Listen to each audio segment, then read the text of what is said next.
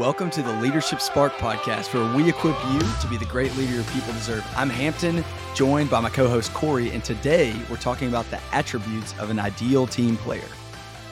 Yeah, it's, it's interesting. A while back, I came across a book written by Patrick Lencioni, which is, I know, Hampton, for you and me both, an author out there in the, the team space and the leadership space that we really look up to and admire. He wrote a book called The Ideal Team Player. And in that book, he he unpacked the three attributes of an ideal team player.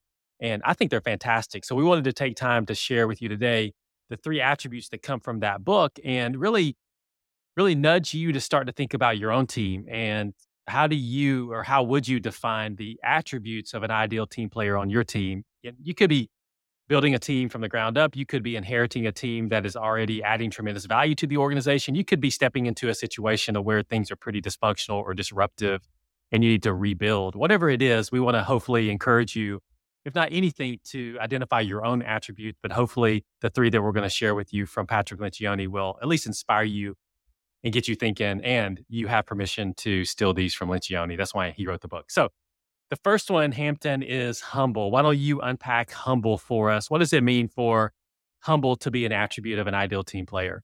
I'll start by reading two quotes. Lencioni says humility is the single greatest and most indispensable attribute of being a team player. And then my favorite quote is from C.S. Lewis, which says, Humility isn't thinking less of yourself, but thinking of yourself less. The first time I read this, it was really a gut punch to me and, a, and an example in my life that happened last week where I really realized this was uh, for those of you that know me well, you might know that I really like uh, harmony and singing and, and all of that. And I saw a video of these three people singing and they sounded angelic. And my first thought was, I wish I could sound like that. I wish I could be in that group. And then something hit me and I said, what if, what if humility is really just, I'm not thinking about myself. I don't have to write myself into the story. Why can't I just celebrate those three for the amazing talent that they've been given and just be happy for them? And I feel like that was my little example of let's be humble here and just think of myself less and celebrate other people. Yeah. So as a teaser, our next podcast, Hampton is going to uh, do his favorite Luke Combs song on yeah. next podcast. All right. So humble, humble is one. Humble is one attribute that is an attribute of an ideal team player. The second is hungry, and hungry is all about having personal drive. That you have people on your team that have a personal drive to be the very best that they possibly can be. They they are learners. They take on challenges. They're not afraid to fail. They lead themselves. They take personal ownership of the direction of the, the, their own personal direction and their own personal development. They bring energy, passion, personal responsibility to your team. When you have hungry people on your team, these are people that you don't have to push to motivate them. They're self starters and they help even help the people around them get better. And the opposite of that would be you have passive, unmotivated, disengaged teammates that have not necessarily positive impacts on the team. And so you want to be able to find and add hungry people to your team. So humble, hungry, and the last one is smart. And when we when we say smart and when Lencioni talks about smart, this has nothing to do with intellectually being smart. This is about being emotionally intelligent. This is about being able to read the room. This is about self-awareness, social awareness, self-regulation.